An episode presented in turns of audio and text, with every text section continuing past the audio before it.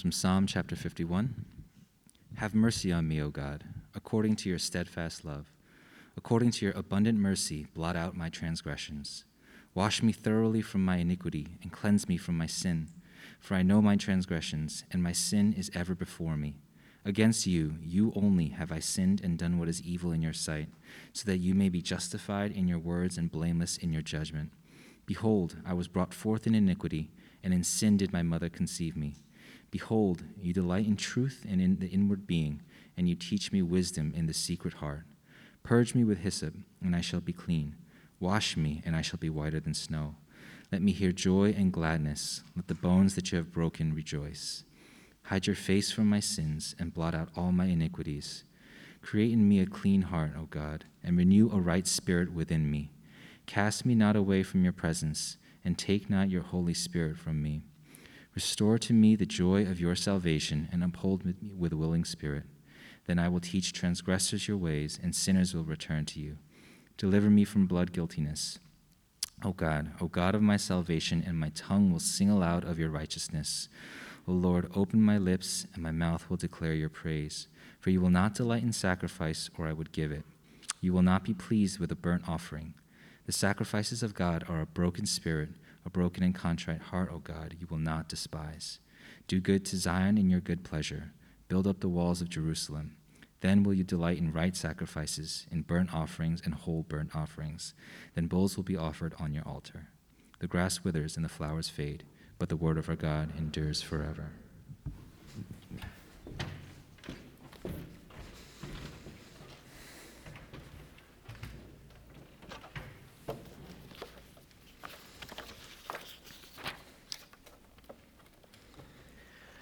Do you remember this from a few years ago? On September 6, 2018, Amber Guyger, at the time a Dallas police officer, entered the home of 26 year old Botham Jean and shot and killed him, saying that she believed that she was in her own apartment and that he was an intruder. In 2019, she was convicted of his murder, and at her sentencing, something happened that captivated the whole country. Botham's brother Brant forgave her. He said, I forgive you. And I know that if you go to God and ask Him, He will forgive you. I love you as a person, and I want what's best for you. And then he asked if he could give her a hug. And if you remember, he gets down from the stand, and as they share a long embrace, the courtroom falls completely silent, except for the sounds of sobbing. It was an incredibly powerful moment. Our passage for today is a similar story. It's the prayer of a murderer who repents before God. And in this passage, we see something astounding. We see that not only does God forgive this murderer. He reaches down to the very depths of the problem in his soul and restores this sinner to life. So here's what we're going to see today. As beautiful and as compelling as the story of Brant and Amber is, you and I are invited into an even greater story, a story that has captivated people for thousands of years. And here's what we'll see this is the main point of this psalm God restores sinners to worship him. So let's dig into it. I said that this was the prayer of a murderer. We know that from the superscript of this psalm. Take a look. It says, To the choir master, a psalm of David when Nathan the prophet went to him after he had gone into Bathsheba. You may remember the story of David and Bathsheba. Pastor Aaron actually preached on it uh, sometime last year. But let me just quickly summarize it for us here because it helps us understand just how far God goes to restore sinners like you and me.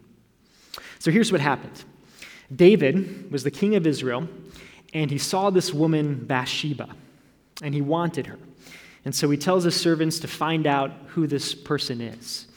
And even though his servants tell him that she's married, David still sleeps with her.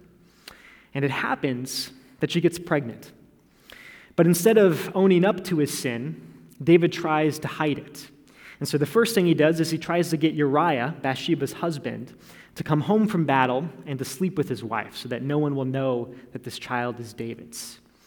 And when that doesn't work, David goes so far as to have Uriah killed in battle and then takes Bathsheba as his wife. But even then, David didn't repent. It wasn't until the prophet Nathan confronted him that he finally confesses and repents of his sin. And this psalm is David's prayer of repentance, his confession of sin. And it's interesting how, or it's significant how this uh, prayer begins. Take a look at verse 1. It begins with a plea. It says, Have mercy on me, O God, according to your steadfast love. According to your abundant mercy, blot out my transgressions. Has anyone here ever been to uh, a service at an Eastern Orthodox church? Anyone? No one? That's all right. Well, if you ever visit one for some reason someday, I think I've only maybe been once, but you'll be struck by this phrase that you'll repeat over and over throughout the service. Over and over again, you'll say, Lord, have mercy. And the reason why is because that's our fundamental posture before God. As sinners before a holy God, we have no claim to anything good from Him. We deserve nothing but his judgment. And so all we can say is, Lord, have mercy. David understood that. He knew that he had sinned horribly against God. And so he begins his prayer with this plea. But there's something interesting here. Because at the same time, we do have a certain claim to God. David prays, Have mercy on me, O God, according to your steadfast love. That second part is covenantal language. David has confidence in his plea because he knows that God has promised steadfast love to his people. So, on the one hand, we have no claim to anything good from God. All we can pray is, Lord, have mercy. But on the other hand, God has obligated himself to his people. He has promised us steadfast love. And so we pray, Lord, have mercy according to your steadfast love. This is fundamental to this prayer and fundamental to our entire relationship of God with God. Here's what we see in this verse. We see that because God has promised to show steadfast love to his people, we can come boldly before him and plead for his mercy. Not because we deserve it, but because God has promised it. And so this prayer begins Lord, have mercy upon me according to your steadfast love. The next part of this prayer is a confession in verses 3 through 6. And there are three things I want you to notice about it. The first is David's posture. Have you ever experienced a half hearted apology? You know, maybe something like, I'm sorry you feel that way. Or maybe an apology that tries to shift the blame to the other person. You know, something like, I'm sorry, but you, dot, dot, dot. Have you ever given one of those apologies? I know I have. There's none of that in David's posture. Look at this posture in verse 3. He says, I know my transgressions, and my sin is ever before me. You can tell that he's intimately aware of his sin. He's not trying to ignore it or to make light of it, he's deeply troubled by it. And he's not defensive either. He doesn't try to blame someone else for what happened. He says in the second part of verse 4 that God's judgment is right. He knows his sin, he's grieved by it, and he casts himself on God's mercy. That's the posture of a true confession.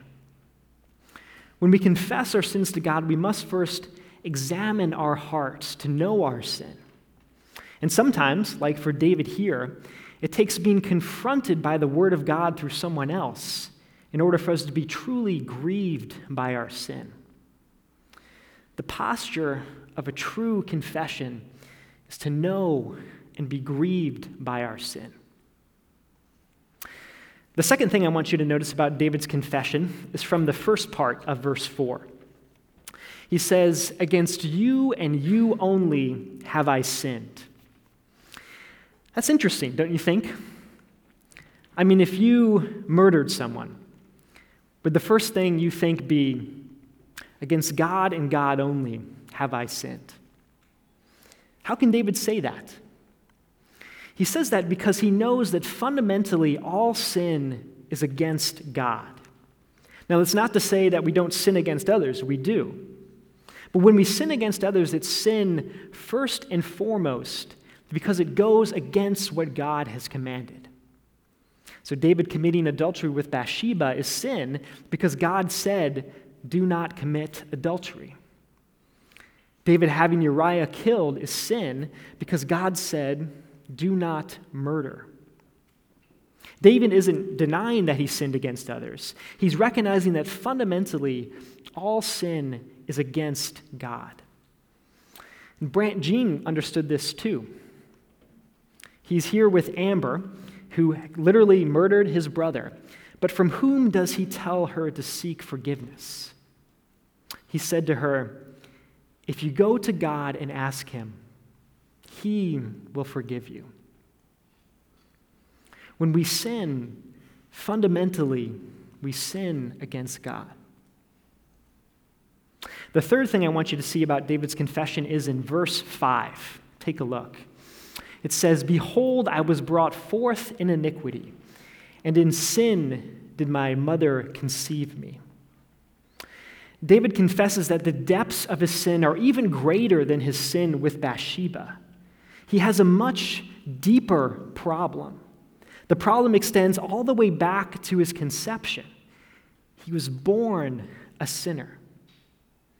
Maybe you've heard this before. This is a helpful way to understand this. We're not sinners because we sin, we sin because we're sinners. We're not sinners because we sin, we sin because we're sinners. The problem of our sin goes far deeper than any particular sin. The problem is that we're born with a sinful nature. This is what theologians call total depravity. And it's good to confess this before God. It's good to confess not only our particular sins, which we should, but also our sinfulness. We have a sinful nature that needs to be forgiven and restored. So here's where we're at in this psalm. We saw already the plea, Lord, have mercy. And then we just looked at the confession. We saw three things. First, we saw the posture of a true confession to know and be grieved by our sin. Second, we saw that sin is fundamentally against God. And third, we see that our problem goes much deeper than even our worst sins. The problem is that we are born with a sinful nature. The next part of this uh, prayer is the request in verses 7 through 12. How many of you in the past couple years had to isolate because of COVID? I finally had to uh, about six weeks ago, and thankfully for me, it wasn't too bad. But for some of you, especially if you got sick early on in the pandemic, it was a horrible experience. Some of you were very sick, maybe wondering if this could be the end. And all the while, you were isolated from those you love. If you experience that, then you have a little bit of an idea of what David refers to here in verse 7. He says, Purge me with the hyssop, and I shall be clean. This language comes from the laws for cleansing lepers in Leviticus 14. In David's time, when someone got leprosy, they were declared unclean. And the laws about uncleanness were actually pretty similar to what we still do today for quarantine. See if this sounds familiar. If you had leprosy, you had to live outside the camp for at least 14 days until you were free of leprosy. And this is how they social distanced. When someone came near to you, you had to cry out, unclean, unclean. It would have been an awful experience. But if you were healed from your disease, this is what the priest would do. He would sacrifice a bird, dip some hyssop, just like David said, dip some into the blood of the bird, and sprinkle the blood on you seven times. And after that, he would declare you clean. And imagine the relief you'd feel. I mean, you had been in isolation, suffering and fighting this horrible disease, not knowing whether or not you would make it out alive, but now you're healed, declared clean, and you can return to your family and friends. David knew that our sin is like that. Like leprosy, our sin is a disease that brings horrible suffering and separates us from God and from others. But just like the priest could pronounce him clean, David knew that God could pronounce him clean from his sin. And so he says, Purge me with the hyssop, and I shall be clean. That's God's promise to you in this verse. No one is beyond the reach of God's grace. Even David, who sinned against Bathsheba and literally had people killed in order to try to cover it up, even David could be declared clean. And so can you. And here's how. One of the things that we learn from these laws about leprosy is that to be made clean requires death and blood. A bird had to die in order for the healed person to be declared clean. And we see the same thing in David's life, too. If you know the story of David and Bathsheba, you might remember that uh, God takes the life of the son he had with Bathsheba. David's son dies because of his sin. But that death was a foreshadowing of the death of another son of David.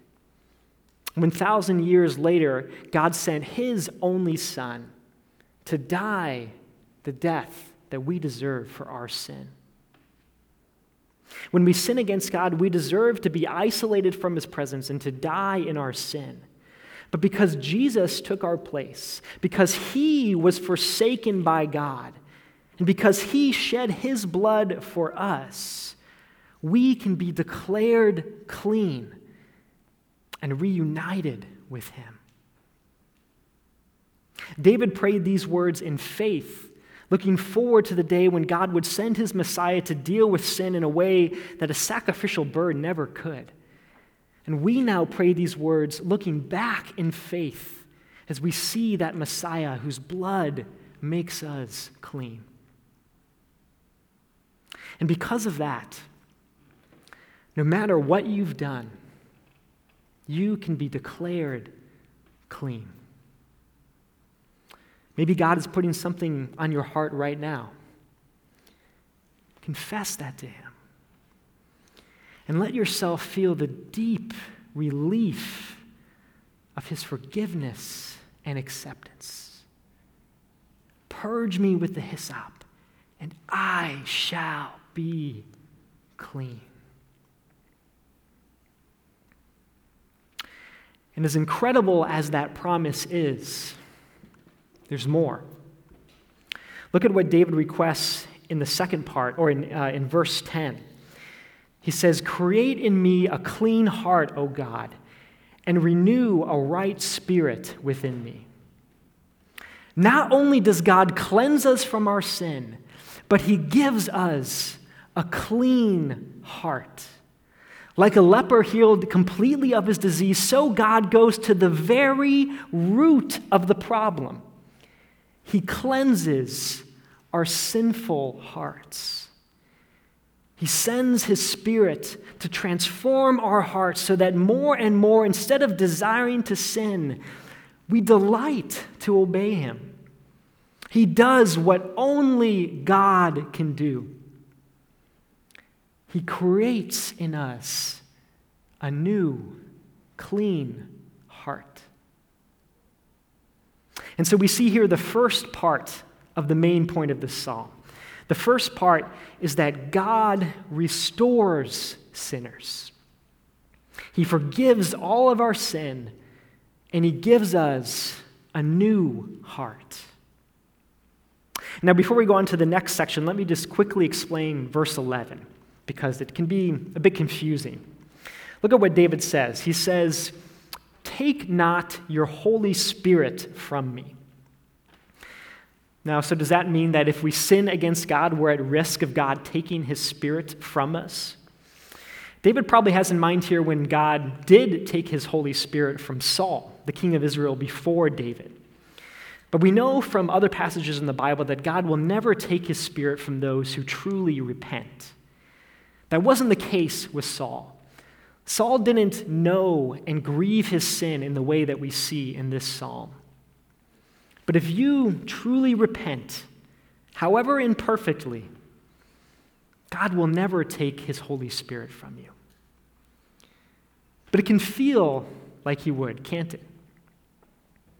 When you've sinned against God again, it can feel like, surely this is the last straw. Surely I've reached the end of God's patience.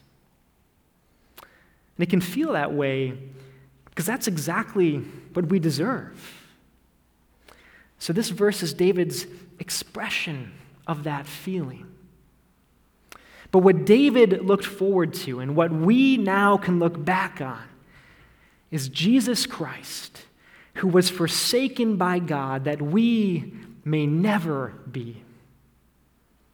And because of that, we can pray this prayer with confidence that God will answer. Take not your Holy Spirit from me. So here's where we're at. The prayer starts with a plea Lord, have mercy. Then is the confession I know my transgression. Next is the request create in me a clean heart. And now we see the response in verses 13 through 17. God has shown us tremendous mercy. How should we respond? That's what this next section is about. Why is it that all the news outlets picked up the story of Brant forgiving Amber? At least in part, it's because a story of such radical forgiveness begs to be told. It's so captivating that we can't help but share it with others. We see something similar in this section. When David experiences God's forgiveness and restoration, he can't keep it in. Take a look at verses 13 through 15. Then I will teach transgressors your ways, and sinners will return to you. Deliver me from blood guiltiness, O God, O God of my salvation, and my tongue will sing aloud of your righteousness. O Lord, open my lips, and my mouth will declare your praise. When David experiences the grace of God, forgiving even his most heinous sins and reaching down to the very depths of the problem in his soul, he can't help but respond by praising God and declaring his goodness to others. And when we come to understand that God has done the same thing for us, we can't help but respond in the same way. And so we see here the second part of the main point of this psalm. The first part is that God restores sinners. The second part tells us to what end? God restores sinners. To what end? To worship Him.